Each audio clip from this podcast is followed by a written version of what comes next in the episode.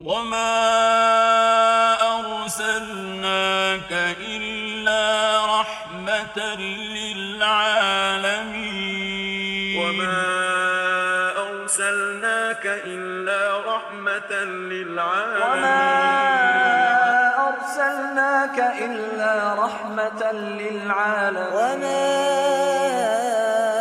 أرسلناك إلا رحمة للعالمين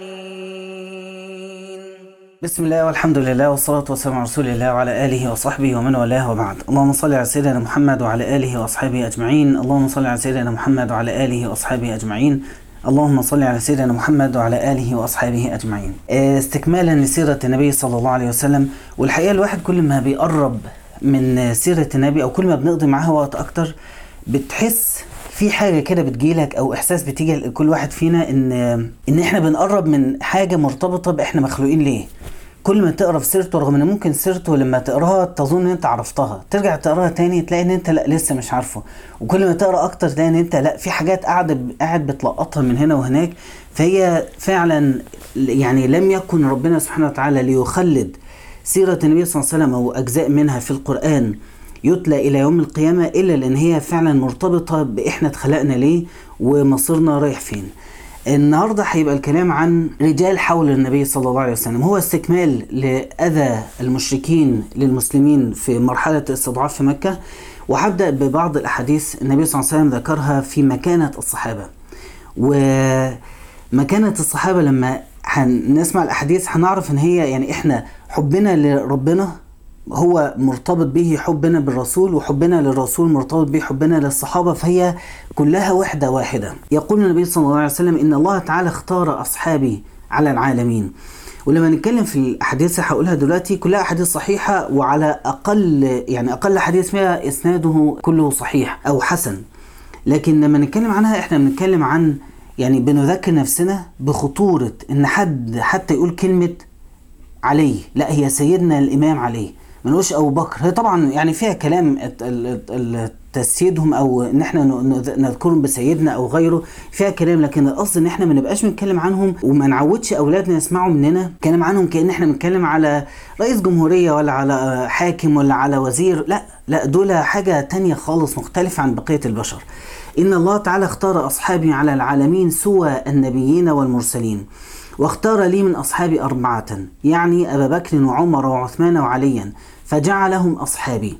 وفي أصحابي كلهم خير واختار أمتي على سائر الأمم واختار لي من أمتي أربعة قرون الأول ثم الثاني ثم الثالث ثم الرابع. حديث صحيح وله روايات متعددة. ثم يقول صلى الله عليه وسلم في حديث آخر دعوا أصحابي لا تسبوا أصحابي. وفي حديث آخر لا تصبوا أصحابي لعن الله من سب أصحابي.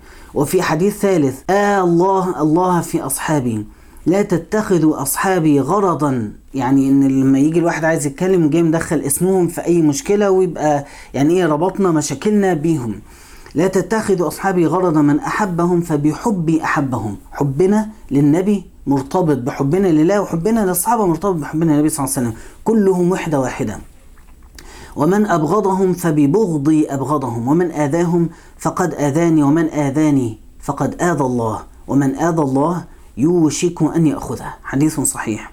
وفي حديث آخر لا تسبوا أصحابي فوالذي نفسي بيده لو أن أحدكم أنفق مثل أحد ذهبا. وأنتم عارفين جبل أحد بنبقى على مسافة 3 كيلومتر في مسجد النبوي؟ ربنا يكتبها لنا جميعا يا رب. ونبقى شايفين جبل أحد على سعته يعني يملأ الأفق.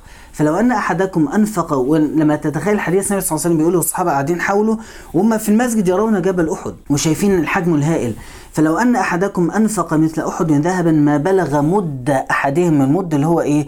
ملء الكفين ولا نصيفه ولا نصيفة ولا حتى النص يعني ملء كف واحد من آه، آه، آه، من الصدقة يعني. والخطاب هنا بقى لو تلاحظوا في الأحاديث كلها دعوا أصحابي لا تسبوا أصحابي من آذى أصحابي. إيه لو أن أحدكم طب الرسول كان بيتكلم مين؟ وهم وهو بيقول الكلام ده. ممكن بيكلم أصحابه. حدثت مشادات بين المتأخرين اللي هم من أسلم بعد الفتح وبعد في حنين واللي هم يعني كانوا سابقا يحاربون الإسلام. ثم أسلموا إما رغبة فيما عند الرسول أو فيما أو رغبة فيما عند الله. يعني إيه؟ فيها كلام. ولكن هو كان يكلم أصحابه ويقول لهم لا تسبوا أصحابي. فكأن الخطاب لمن تأخر إسلامه بهذا الشكل. فما بالك اللي مولودين في القرن ال 14 بعد الهجرة؟ اللي هو إحنا يعني. فلما نيجي الرسول يخاطب أصحابه ويقول لهم راعوا أصحابي الآخرين اللي أسلموا قبلكم فما بالنا إحنا اللي يعني في ذيل الأمة في في التاريخ. ده يعني خلينا نبقى حذرين جدا لما نتكلم على سيرة أصحاب النبي صلى الله عليه وسلم ليه بنتكلم عنهم؟ وإحنا بنتكلم عن سيرة النبي لأن سيرتهم من سيرته. وما قام الإسلام إلا على يد النبي صلى الله عليه وسلم ويد من أسسهم الرسول بنفسه وعلى يده وصنعهم بنفسه صلى الله عليه وسلم ورضي الله عنهم. أحد الصحابة يقول في حديث صحيح صلينا المغرب مع رسول الله صلى الله عليه وسلم فقلنا لو انتظرنا حتى نصلي معه العشاء بدل ما نروح البيت ونيجي نستنى في الجامع. فانتظرنا فخرج إلينا علينا فقال ما زلتم ها هنا؟ وكأنه فرح بها يعني ما زلتم ها هنا؟ قلنا نعم نصلي معك العشاء. قال أحسنتم أو قال أصبتم. ثم رفع رأسه إلى السماء وكثيرا ما كان يفعل صلى الله عليه وسلم أن ينظر إلى السماء. وذكرت في القرآن يعني خلدت اللقطة دي من حياة النبي صلى الله عليه وسلم أنه يرفع بصره في السماء خلدت في القرآن. ثم رفع رأسه إلى السماء فقال النجوم أمنة السماء. فإذا ذهبت النجوم أتى السماء ما توعد وأنا صلى الله عليه وسلم أمنة لأصحابي. فإذا ذا أنا ذهبت أتى أصحابي ما يوعدون من أقدارهم. وأصحابي أمنة لأمتي. فإذا ذهب أصحابي أتى أمتي ما يوعدون. كانوا صمام أمان. وبالتالي ذكرهم يستجلب هذا جزء من هذا الأمان بأن إحنا نتأسى ونقتدي ونحبهم فقط حتى فيه من الأمان مما وعدت به الأمة من فتنة. آه ويقول النبي صلى الله عليه وسلم في حديث رواه عمر رضي الله عنه وأرضاه يقول أكرموا أصحابي فإنهم خياركم ثم الذين يلونهم أي التابعين ثم الذين يلونهم. فإكرام الصحابة بحسن ذكرهم والترضي عنهم وإن إحنا نتدارس سيرتهم وإن إحنا نعلي مقامهم عندنا وإن هم يبقوا السيرة المتداولة مع أولادنا وهم قصص اللي أولادنا بيسمعوها قبل ما يناموا وهم ال- البطولات اللي أولادنا بيحلموا يكونوا متشبهين بها هذا كله من إكرام أصحاب النبي صلى الله عليه وسلم ومن أمر النبي واتباع أمره أكرموا أصحابي ثم يقول صلى الله عليه وسلم احفظوني في أصحابي. فمن حفظني في أصحابي؟ يشوف قد إيه هم جزء منه وإكرامنا ليه يشمل إكرامهم وح- وحفظنا لسيرته يشمله آه، ذكرنا وحفظنا لسيرتهم احفظوني في أصحابي فمن حفظني في أصحابي رافقني وورد علي الحوض. ومن لم يحفظني فيهم لم يرد حوضي ولم يرني إلا من بعيد. الكلمة دي محتاجة كل واحد فينا يفكر فيها شوية. حوض النبي صلى الله عليه وسلم هو المكان اللي يكاد يكون الوحيد الأمان يوم القيامة. وكل الناس تتدافع عنده وملائكة تقف عند أسوار الحوض ترد بعض الناس وترد كثير من الناس بترد بعض من أصحاب النبي صلى الله عليه وسلم. والرسول في حديث آخر يقول إن من أصحابي من لا يراني بعد أن أفارقه بعد ما أموت مش هيشوفني تاني أبدا مش هيقدر ياخد شرف إنه يبص في وشي مرة تانية. صلى الله عليه وسلم. فمن لم يحفظ أصحاب النبي صلى الله عليه وسلم ويحفظ سيرتهم ويكرمهم في غيبتهم من حفظهم ورد علي حوضي وكان معي. ومن لم يفعل لم يرد علي حوضي ولم يكن معي ولم يرني لم يكن له شرف رؤية النبي صلى الله عليه وسلم يوم القيامة إلا من بعيد. ولما نقول رؤية النبي صلى الله عليه وسلم يوم القيامة إحنا بنتكلم على على الشخص الوحيد الذي يسمح له بالوقوف أمام الله. من كل مليارات المخلوقات من جن وإنس وطير. ودواب وحتى الملائكة الكل في خوف من غضب الله إلا رسول الله يقوم فيقف هذا المقام المحمود الذي ذكر في القرآن فأي حد يج... يعني يبقى عنده شرف إنه بس عينه تيجي على الرسول ده دي مكانته عالية فمن لم يحفظ أصحابي لم يرد علي الحوض ولم يرني إلا من بعيد فنسأل الله تعالى أن هو يلقي في قلوبنا وقلوب أولادنا حب أصحاب النبي صلى الله عليه وسلم. فهذا جزء كبير وعظيم من السيرة. ولا تجد حتى في القرآن قصص السيرة دائما هي تتحدث عن النبي صلى الله عليه وسلم وأيضا عن أصحاب النبي صلى الله عليه وسلم لأن هم يعني جزء مشترك في هذه الأحداث. اليوم نتحدث عن ما لاقاه أصحاب النبي صلى الله عليه وسلم من أذى. صلى رسول الله صلى الله عليه وسلم. بداية النبي صلى الله عليه وسلم وأصحابه في أحاديث أنا أول مرة أقرأها وأطلع عليها وده اللي بقوله يعني كل ما تقرأ في السيرة يعني ربنا بيفتح علينا آه، وعلى كل واحد فينا بمعاني أو حتى بسيرة جديدة. النبي صلى الله عليه وسلم كان معروف أن الأمر بالجهاد لم يأذن له به بعد وكان أمر الله عز وجل فاصدع بما تؤمر وأعرض عن المشركين يعني لا تتعرض لهم حتى لما هم يؤذوك ما تقومش تدافع عن نفسك بأن أنت تقاتلهم لا. تدفع الأذى عن نفسك فقط لكن بدون قتال.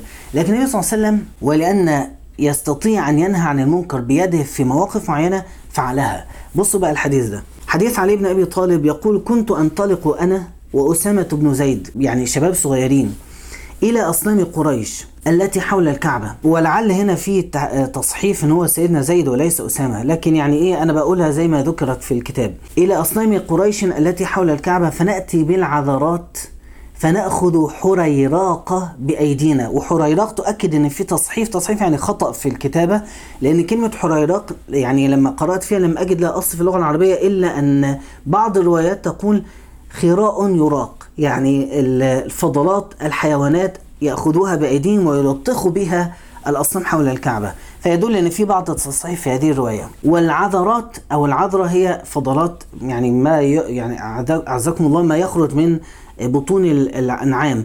وأيضا يقال لها كما في القرآن الغائط. والغائط والعذرة الاثنين يقصد بهم الأصل في اللغة هي الأرض الم- آه المتسعة أرض كده بعيدة. فالناس تذهب إليها لقضاء الحوائج. و- وكلمة غائط هي منها كلمة الغيط والغيطان اللي هي الأراضي يعني الزراعية. فنأتي بالعذرات آه، قاذورات الأنعام فنأخذ حريراق بأيدينا كما جاء في الرواية فننطلق بها إلى أصنام قريش فنلطخها فيصيحون بقى تاني يوم يقولون من فعل بآلهتنا ثم ينطلقون إليها يغسلونها باللبن والماء. تطهيرا يعني إيه؟ للآلهة اللي مش عارفة تدافع عن نفسها. بس الحديث الثاني بقى سيدنا علي بن أبي طالب يقول في حديث صحيح أخرجه الإمام أحمد والنسائي يقول انطلقت أنا والنبي صلى الله عليه وسلم. حتى أتينا الكعبة. في وقت كده بعيد عن أعين الناس في في وما كانش في ناس كتير حوالين الكعبة. فقال لي رسول الله صلى الله عليه وسلم اجلس. وصعد على منكبي سيدنا علي كان عنده مثلا 11 12 سنة والرسول عنده حوالي حاجة 40 سنة. فصعد على منكبي علي رضي الله عنه فذهبت لأنهض به فرأى مني ضعفا. يشيل مين؟ فرأى مني ضعفا. فنزل. وجلس لي رسول الله هم قاعدين عند ظهر الكعبة والرسول حاول يطلع على كتف سيدنا علي فلم يستطع سيدنا علي أن يحمله. فنزل وجلس لي رسول الله صلى الله عليه وسلم فقال اصعد على منكبي فقال فنهض بي. وقف على سيدنا علي وقف على اكتاف النبي صلى الله عليه وسلم فنهض بي. فقال فإنه سيدنا علي يقول إنه يخيل إلي أني لو شئت لنلت أفق السماء. قعد يطلع بي يطلع بي حسيت إن أنا هطير في السماء. وبعدين هو فعلا يكاد يكون هذا حدث ليه بقى؟ حتى صعدت على البيت. إحنا عارفين دلوقتي الكعبة طويلة وارتفاعها مفيش إنسان لو شال إنسان يقدر يوصل ليها لكن النبي صلى الله عليه وسلم شاله وظل يصعد به حتى وصل سيدنا علي الطفل الصغير إلى ظهر البيت. يعني يا دوب إيه قدر يوصل للسور بتاعه. فيقول سيدنا علي وعليه تمثال صفر أو نحاس فجعلت أزاوله. وزوله يعني مش يزوله اللي هو يزوله يعني إيه؟ يحاول يشده يمين وشمال عن يمينه وعن شماله ومن بين يديه ومن خلفه حتى استمكنت منه. فقال لي رسول الله صلى الله عليه وسلم اقذف به. فاستمكنت منه فقذفت به فتكسر كما تتكسر القوارير. الإله بتاعهم نزل واتدغدغ زي كأنه شوية إزاز. ثم نزلت فانطلقت بص الجمال فانطلقت أنا ورسول الله صلى الله عليه وسلم نستبق. حتى توارينا بالبيوت خشية أن يلقانا أحد من الناس. فالرسول اللي كان بيده من منكر أن يغيره هو إن هو يكسر الاصنام في خفية عن أعين الناس وكان يفعل. صلى الله عليه وسلم. يدلك على قد إيه اللي يتمكن منهم من تغيير منكر كان يفعله وقد إيه إن هو كان منكر يعني حاجة هو يستنكر إنه يروح عند الكعبة هو كان بيروح يصلي. بس إنه يشوف الاصنام دي وصنم فوق الكعبة حاجة كانت بتؤذيه. ما كانش بيتحمل إن هو يراها. تغيير المنكر مش بس الفكرة إن أنا شايف حاجة حرام ورايح أغيرها هي الفكرة إن أنا مش مستحمل إن أنا أرى شيء يغضب الله على أرض الله في ملكوت الله وبنستخدم بها خلق الله من من من حجارة ونحاس فنعصي بها الله هو ما كانش بيستحمل يتحمل أن يرى هذا الأمر فكان لا يملك إلا إن هو يغيره بهذا الشكل. ويعني ذكريات سيدنا علي بن أبي طالب طفولة سيدنا علي كانت كده. ويا وما أجمل إن إحنا نضع في طفولة أولادنا هذه الأشكال من الذكريات. لأن الذكريات دي اللي بتصنعهم هي اللي بتصنع شخصياتهم بعد كده واللي بتصنع إن هو لما يشم ريحة تذكره بهذه الذكريات تثير في قلبه حمية الإيمان مرة تانية واللي بتصنع فيه الإحساس اللي بيكمل معاه عمره كله. فإن إحنا ربنا يوفقنا ونعرف نلاقي مع أولادنا نروح نبات معاهم ليلة في الجامع ننزل مرة نصلي الفجر نقعد لحد الشروق. آه نلاقي حاجة غلط مثلا فنروح مع بعض نغيرها ونصلحها بدون ما يكون فيها آه تسبيب لضرر لنفسنا أو للآخرين. وبعدين إن إحنا نتسابق معاهم. يعني حاجات كده ذكريات صغيرة جدا لكن عند الأطفال لا بتصنع شيء. وسيدنا علي بن أبي طالب أصبح هو الإمام علي الأساطير اللي بتحكى عنه وأعتقد لم يكن ليكون هذا الرجل دونا عن غيره من الأطفال اللي كانوا في هذا الزمن اطفال لأن طفولته كانت فريدة. والأوقات اللي قضاها مع النبي صلى الله عليه وسلم كانت فعلا أوقات فريدة فصنعت منه شخصا فريدا وهو من هو رضي الله عنه وأرضاه. وفي رواية أخرى يقول سيدنا علي أيضا كان على الكعبة أصنام فذهبت احمل النبي صلى الله عليه وسلم فلم أستطع فحملني فجعلت أقطعها ولو شئت لنلت السماء. وفي رواية أخرى بعد ما كسروا الصنم ده فلم يوضع عليها بعد يعني فوق الكعبة فلم يوضع عليها بعد شيئا كأن المشركين لما شافوا هذا الأمر لسه بقى هيشيلوا صنم ويطلعوا فيه فوق بيه فوق؟ والقصة فايه قالوا مش لازم نحط صنم في الكعبة. ففعلا نهى عن المنكر بيده أو غير المنكر بيده وظل هذا المنكر ابدا بهذا الشكل بعد هذا التغيير. ومن حديث أسامة بن زيد رضي الله عنهما قال دخلت مع رسول الله صلى الله عليه وسلم الكعبة فرأيت فيها تصاوير. فقال لي تصاوير رسومات مرسومة باليد لأشكال يعني. فقال لي ابتغي لي ماء. فأتيته بماء مع دلو فجعل يبل به الثوب ثم يضرب به الصور يبل يمسك قطعة القماش يبل بها المية ويقعد يمسح بها الصور حتى يذهب الحبر الذي عليها.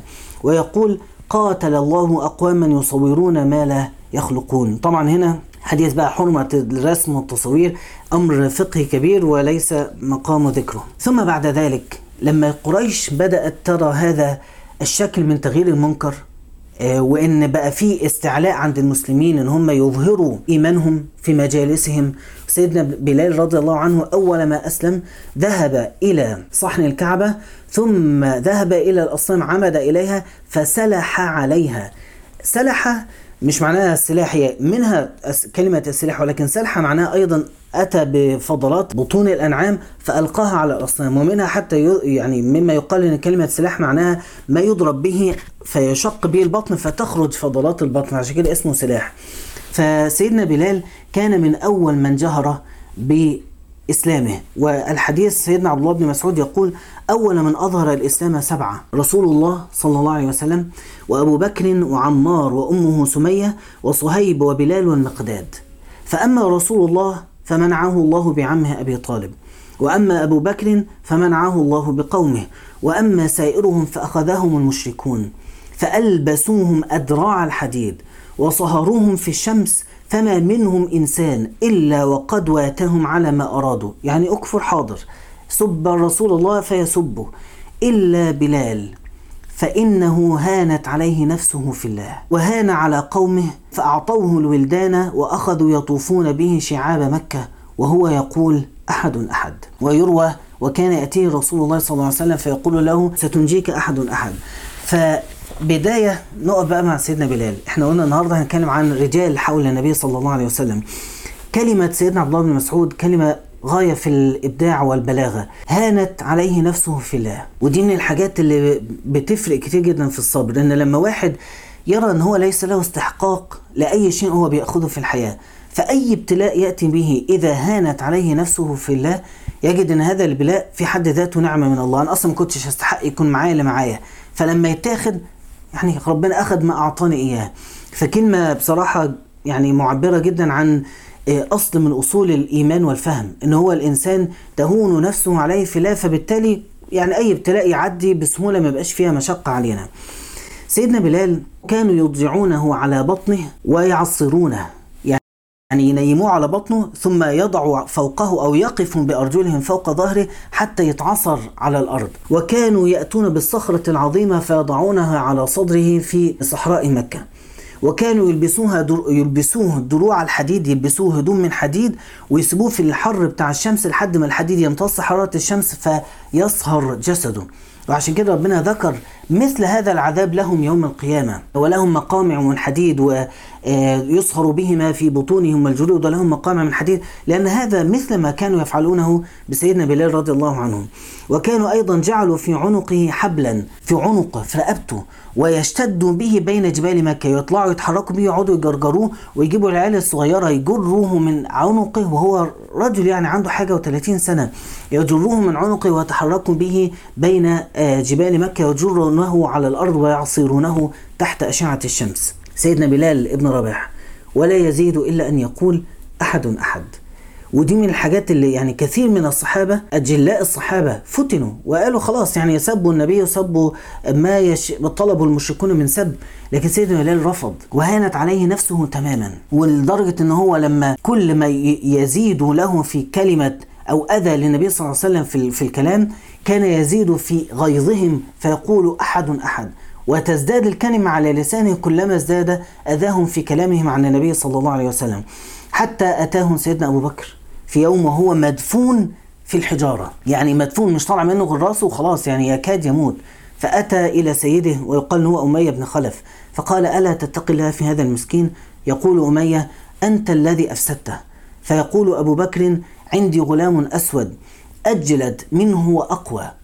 فبعني إياه يعني يعملوا عملية تبادل يعني. فقال له أمية هو لك. وأخذ هذا الغلام الأسود الجلد الجلد فقال هو لك وأعطاه آه، وأعطى أبا بكر بلالا أو أعطى بلالا أبا بكر رضي الله عنه فأخذه وأعتقه ويقال أنه اشتراه بسبعة أواق. وقالوا له لو طلبته مقابل أوقية واحدة لأعطيناك إياه ولا يساوي عندنا. فقال ولو طلبتم مني مئة لأخذته بها. فكأن يعني سيدنا أبو بكر مش بس راح يشتريه وبس بيعتقه لا ده هو رايح يكرمه أمام من يعذبونه. لأنه يرى في سيدنا بلال لا يرى فيه عبدا ولا يرى فيه لونه الأسود ولا يرى فيه أنه ليس له قوم لكن يرى فيه مؤمن شديد الإيمان. ويشعر أنه هو يعني هو المستفيد لما يعتق مثل هذا العبد المؤمن فيكون حرا لوجه الله. وبعد سنين طويلة سيدنا بلال يستأذن سيدنا بكر وهو خليفة يقول له ائذن لي أن أخرج للجهاد. فسيدنا أبو بكر يقول له أنشدك الله يا بلال فإني قد كبرت ووهنت أو ضعفت يعني اقعد معايا عايزك في أمور الخلافة. فسيدنا بلال يقول له في معنى الحديث يعني هل أعتقتني لنفسك أم أعتقتني لله؟ كأنه شايل الجميلة بعد يمكن عشرين سنة. وكل ما يحصل الكلام يقول له أنت أعتقتني لنفسك ولا أعتقتني لله ثم يأذن له بعد ذلك ويخرج إلى الجهاد. سيدنا بلال رضي الله عنه وأرضاه. والنبي صلى الله عليه وسلم يقول إني سمعت خشفا عليك بين يدي في الجنة. يعني مكانته سيدنا بلال رضي الله عنه وأرضاه عظيمة. ويقال إن سيدنا عمر لما ذهب إلى الشام آه، طلب من سيدنا بلال إن هو يؤذن. وكان سيدنا بلال قطع نفسه عهدا ألا يؤذن بعد وفاة النبي صلى الله عليه وسلم. فقام بلال فأذن فيقال أن أذان أهل الشام حتى يومنا هذا طبعا حتى يومنا هذا دي اللي هي في كتب السيرة سنة مثلا 400 هجرية ولا حاجة. لكن يمكن لحد النهارده أن أذان أهل الشام هو مطابقة لأذان سيدنا بلال رضي الله عنه وأرضاه. طبعا يعني سيدنا أبو بكر أعتق الكثيرين وأعتق نساء ورجالا وبذل في ذلك ما- مالا كثيرا. حتى يقال انه مر بجارية بني مؤمل وكانت أسلمت. وعمر بن الخطاب واتاها على الشرك وهو كان هو من يقوم بتعذيبها. فقام عليها يعذبها. قصة جميلة. فقعد بيضرب فيها ويعذبها وهي تتألم. وسيدنا عمر كان من هو في شدته وقوته. فيضربه حتى إذا مل. زهق. يعني عايز بقى يروح يشرب ولا يروح يعمل أي حاجة من حاجاته. فزهق من الضرب. يعني مش هقعد أضرب فيك طول اليوم. فقال لها إني أعتذر إليك غلاء يعني هي في تحس في غلاسة وعايز يغلس عليها. فقال لها إني أعتذر إليك إني لم أتركك إلا عن ملالة. يعني أنا بس زهقت. فسامحيني هرجع لك تاني بس لما إيه زهقت منك ومن ضربك فهروح شوية وأرجع لك تاني. فقالت شوف بقى قوة الإيمان جارية وضعيفة وعمالة تتضرب بقالها ساعات واللي بيضربها واحد طول بعرض لما كان بيركب الحصان رجله تخط في الأرض يعني سيدنا عمر الخطابي لما يقف في وسط الناس يرى من طوله. فهي وهي جارية صغيرة وضعيفة في الجسم. فلما يقول لها كده عايزة تغيظه بقى هي كمان. هو بيغلس فهي بتغلس أكتر. راحت قالت له إيه؟ كذلك فعل الله بك. انت سايبني مللا مني والله يتركك على شركك مللا منك. لا يرغب الله في إيمانك. فيعني كلمة قوية وأعتقد هي بالكلمة دي قهرت قلب سيدنا عمر في وقتها يعني وهو على شركه. فأتى أبو بكر رآهم على هذا رآها على هذا الحال فابتعها وأعتقها. سيدنا عمر عشان كده كان دايما يرى ابو أبا بكر على مكانه لأنه كان سيدنا بكر ماشي بفلوسه يمين شمال قاعد بيشتري فاشترى هذه الجارية. واشترى بلال واعتقه واشترى سيدنا عامر بن فهيرة وهو شهد بدرا وأحدا وقتل يوم بئر معونة شهيدا. واشترى أم عبيس واشترى زنيرة وأعتق النهدية وبنتها يعني كثيرين حتى تندرت به قريش. وحتى عاب عليه أبوه أبو قحافة قال يا ابني يا بني أراك تعتق رقابا ضعافا؟ يعني عايز تشتري روح اشتري واحد يعني يقدر يقف معاك ويساعدك. كان تعتق رقاب كلها ضعيفة وبتضيع فلوسك على إيه؟ فقال أبو بكر رضي الله عنه يا أبتي إنما أريد ما أريد لله عز وجل. فنزل فيه قول الله فأما من أعطى واتقى وصدق بالحسنى فسنيسره لليسرى. وبعد ذلك وسيجنبها الأتقى الذي يؤتي ماله يتزكى وما لأحد عنده من نعمة تجزى. لا مستني من العبد إن هو يخدمه ولا مستني من الناس ثناء عليه على العكس كان الكل بيتنظر عليه وبيتريقوا عليه. بتضيع فلوسك في إيه؟ ولكنه لا يثنيه شيء عن هذا الأمر. حتى قال المشركون ما أعتق ابو بكر بلالا إلا ليد لبلال عنده. يعني بلال عمل له خدمة فراح يعتقه. فربنا بيقول لهم لا لم يحدث. وما لأحد عندهم من نعمة تجزى إلا ابتغاء وجه ربه الأعلى ولسوف يرضى. فنزلت هذه الآيات تعظم صنيع سيدنا أبو بكر رضي الله عنه. من الرجال العظماء أيضا سيدنا عمار بن ياسر رضي الله عنه وأرضاه صلى رسول الله صلى الله عليه وسلم. سيدنا عمار والده ياسر من قبائل اليمن. قدم مكة ومعه أخواه الحارث ومالك يطلبون أخا لهم أخ ليهم تاه أو في غربة فرايحين يبحثوا عنهم. وشوف بقى هنا الجملة دي يطلبون أخا لهم. فرجع الحارث ومالك ومكث ياسر في مكة. ثم حالف رجلا من قبيلة بني مخزوم ثم تزوج أمة منهم وهي السيدة سمية رضي الله عنها ثم كان له ولد وهو سيدنا عمار وولد آخر وهو عبد الله بن ياسر. تبص على القصة واحد جاي من اليمن مع أخواته الاثنين عشان في أخوهم تايه بقالهم سنين ما سمعوش عنه. فراحوا مكة رب ضارة نافعة الأخ اللي تاه والسنين البحث عنه ووجع القلب اللي كان ماسكهم وهم بيدوروا على أخوهم كل ده هدفه أو الحكمة العليا منه إيه؟ إنه يروح يقعد في مكة فلا يخرج منها فيسلم ويصبح شهيدا من أول شهداء الإسلام. فيعني رب ضارة نافعة ورب ابتلاء يحدث الآن يكون أثره بعد سنين من النفع ومن الخير تزوج ثم أسلم العيلة كلها أسلمت. وكان يمر عليهم رسول الله صلى الله عليه وسلم فيقول هم يعذبون فيقول صبرا آل ياسر؟ فإن موعدكم الجنة. وفي روايات أخرى يقول أبشروا فإن لكم الجنة. وسيدنا عثمان بن عفان يقول أقبلت مع رسول الله صلى الله عليه وسلم آخذا بيدي نتمشى بالبطحاء بالصحراء في أماكن في الصحراء في مكة. فالرسول أخذ بيد سيدنا عثمان وشوف اللقطات ولما سيدنا عثمان بيقولها هو بيقولها يعني كان ممكن يقول طلعنا اتمشينا لكن في حاجة خلته يقولها فآخذا بيدي فمسك إيده بيتمشوا مع بعض وهو سيدنا عثمان من قبيلة عظيمة ومن أغنياء قريش فلم يكن يصيبه الأذى بعد وسيدنا الرسول كان يحميه عمه فقعدوا يتمشوا حتى أتى يقول سيدنا عثمان حتى أتى على آل عمار فقال أبو عمار يا رسول الله الدهر هكذا؟ هنفضل كده كتير. بس الكلمة باختيار ما قالوش حتى متى. ما قالوش زي ما سيدنا خباب هيقول له بعدين ألا تدعو لنا؟ لكن قال له الدهر هكذا. هنفضل كده كتير يا رسول الله. فقال النبي صلى الله عليه وسلم اصبر. وثم قال اللهم اغفر لآل ياسر وقد فعلت. يعني اللهم اغفر وقد فعلت يا رب وانت إن شاء الله غفرت لهم. يعني الرسول بيحقق بيقول إن الدعاء أجيب ويؤكده بكلمة وقد فعلت. ثم لم يلبث ياسر أن مات تحت العذاب. وأما السيدة سمية فجاء أبو جهل وقال يا سمية الخسيس الحقير جدا أبو جهل اللي بيطعن في شرف المؤمنات بغير أي مروءة ولا رجولة وبغير بينة. فقال أبو جهل إلى سمية ما آمنت بمحمد إلا لانك عشقته لجماله. وهي متزوجة وعندها أولاد ويتهم بهذا الشكل. فأغلظت له القول ولم تسكت. وهي في العذاب أغلظت له القول فلم تسكت. فطعنها بالحرب في ملمس العفة فقتلها رضي الله عنها وأرضاها فكانت أول شهيدة في الإسلام. ولما تقرأ العلماء ليه النبي صلى الله عليه وسلم كان يقول لهم أبشر وأصبر؟ ليه؟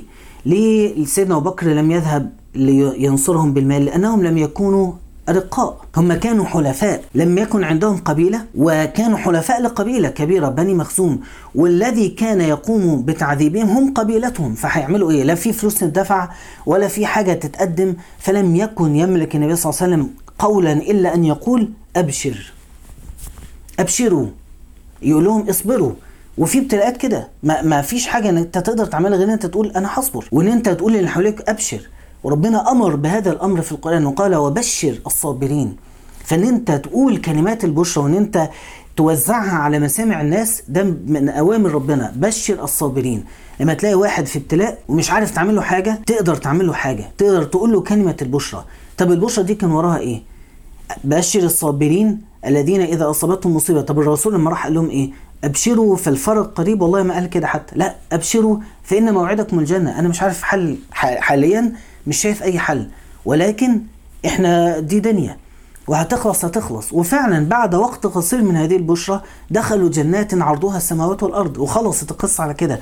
فكان النبي صلى الله عليه وسلم يفعل هذا وهذا مما مطلوب إن إحنا نفعله. إن إحنا في ابتلاءات معينة لا نملك معها إلا الصبر. لازم نظبط مخنا وقلوبنا على كده. مش كل بلاء لابد له من فرج. ومش كل بلاء لابد له من كلمة تتقال إن الكلمة دي يكون جواها حل أو جواها نصيحة. مش لازم الموضوع ده. لا ممكن الكلمة تكون فقط كلمة أبشر. أبشر وخلاص. ليه؟ أبشر. لا يأتي من الله إلا الخير.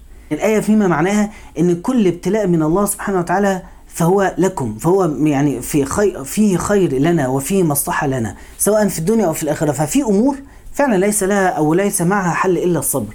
ولكن يموت سيدنا ياسر رضي الله عنه وأرضاه.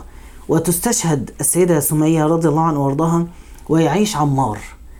يعيش طويلا لحد ما عنده 94 سنة. ثم يقتل على يد المسلمين. انت تبص كده على الأحداث لما تبص من الحاجات الجميلة لما نقرأ عن الصحابة اقرأ بدايتهم واقرأ النهاية. وتشوف كيف كانت وفاتهم وأين كانت وفاتهم وأحداث الوفاة. تجد قصص عبر والله محتاجة محتاجين نتعلمها. في سيدنا عمار اللي كان شاف مقتل أبوه وأمه أمام عينيه وعذب ظل العذاب يسري عليه بعد ذلك كثيرا وعاش زمنا طويلا يكابد من كل صنوف العذاب. يعني سيدنا بلال أعتقه أبو بكر وسيدنا فلان حصل له كذا. أما سيدنا عمار فظل يعذب إلى يعني وقت طويل بعد ذلك. ومن شدة العذاب أنه كان يعذب حتى لا يدري ما يقول. يعني يصيبه هذيان من شدة الأذى والضرب اللي بينزل على جسده. كان يفقد الوعي وكان يعني يفقد الوعي وهو عينه مفتوحة فيبدأ يتكلم بكلام لا يدري فيه ما يقول حتى أصابه ما أصاب غيره من إخوانه. فقال في النبي صلى الله عليه وسلم قولا فلما ذهب إليه قال ما, ما بك يا عمار؟ أو ما وراءك؟ قال شر. فحكى له قال يعني أن المشركين ما تركوني حتى نلت منك. فقال صلى الله عليه وسلم إن عادوا فعد. فقال النبي صلى الله عليه وسلم له وكيف حال قلبك؟ قال مطمئنا بالإيمان. فقال صلى الله عليه وسلم فإن عادوا فعد. ونزل فيه قول الله من كفر بالله من بعد إيمانه إلا من أكره وقلبه مطمئن بالإيمان. وكأن الله أخذ كلمات بلال مطمئنا بالإيمان ثم سطرها في القرآن. حتى يعني يطمئن قلبه أكثر بأن اللي أنت قلته قبل منك يا بلال. وحضر كل الغزوات بعد ذلك كما ذكرت ومات بعد عمر طويل سنة 37 هجرية مات شهيدا في معركة صفين. آه النبي صلى الله عليه وسلم كان في يوم من الأيام سيدنا عمار داخل على سيدنا آه علي في خلافته فلما دخل قال مرحبا بالطيب المطيب إني سمعت رسول الله صلى الله عليه وسلم يقول عمار ملئ إيمانا إلى مشاشه. المشاش يقال هو رؤوس العظم اللينة الحتة اللي هي اللينة اللي في رأس العظم. ويقال أن المشاش أيضا هو ما برز من عظم المنكب الجزء العظم اللي هنا والعظم اللي هنا. يعني قلبه اتملى بالإيمان لحد ما طلع يعني يكاد أن هو يقع ويصب إيمانا حوله. وسيدنا عبد الرحمن السلمي يقول في معركة صفين يقول أنه كان يرى عمار بن ياسر راجل عنده 95 سنة. يوم الصفين لا يقوم في ناحية إلا تبعه أصحاب النبي صلى الله عليه وسلم كأنه علم لهم. فكل ما يتحرك في مكان هو العلامة. النبي صلى الله عليه وسلم جعله فعلا علامة وقال تقتلك الفئة الباغية. فاختار دونا عن كثير من العلامات كان ممكن يقولها. اختار سيدنا عمار بشخصه ليكون دلالة على من مع عمار هو مع الحق. وطبعا أمر يعني طويل ولكن من مع عمار هو مع الحق ثم يقتل كما ذكرت شهيدا على يد رجال من أهل الإسلام. نكتفي بهذا القدر اليوم إن شاء الله إن شاء الله نستكمل سيرة رجال حول الرسول في فترة الاستضعاف آه، في مكة. إن شاء الله نستكملها المرة القادمة وصلى الله وسلم على سيدنا محمد. وما أرسلناك إلا رحمة وما أرسلناك إلا رحمة للعالمين.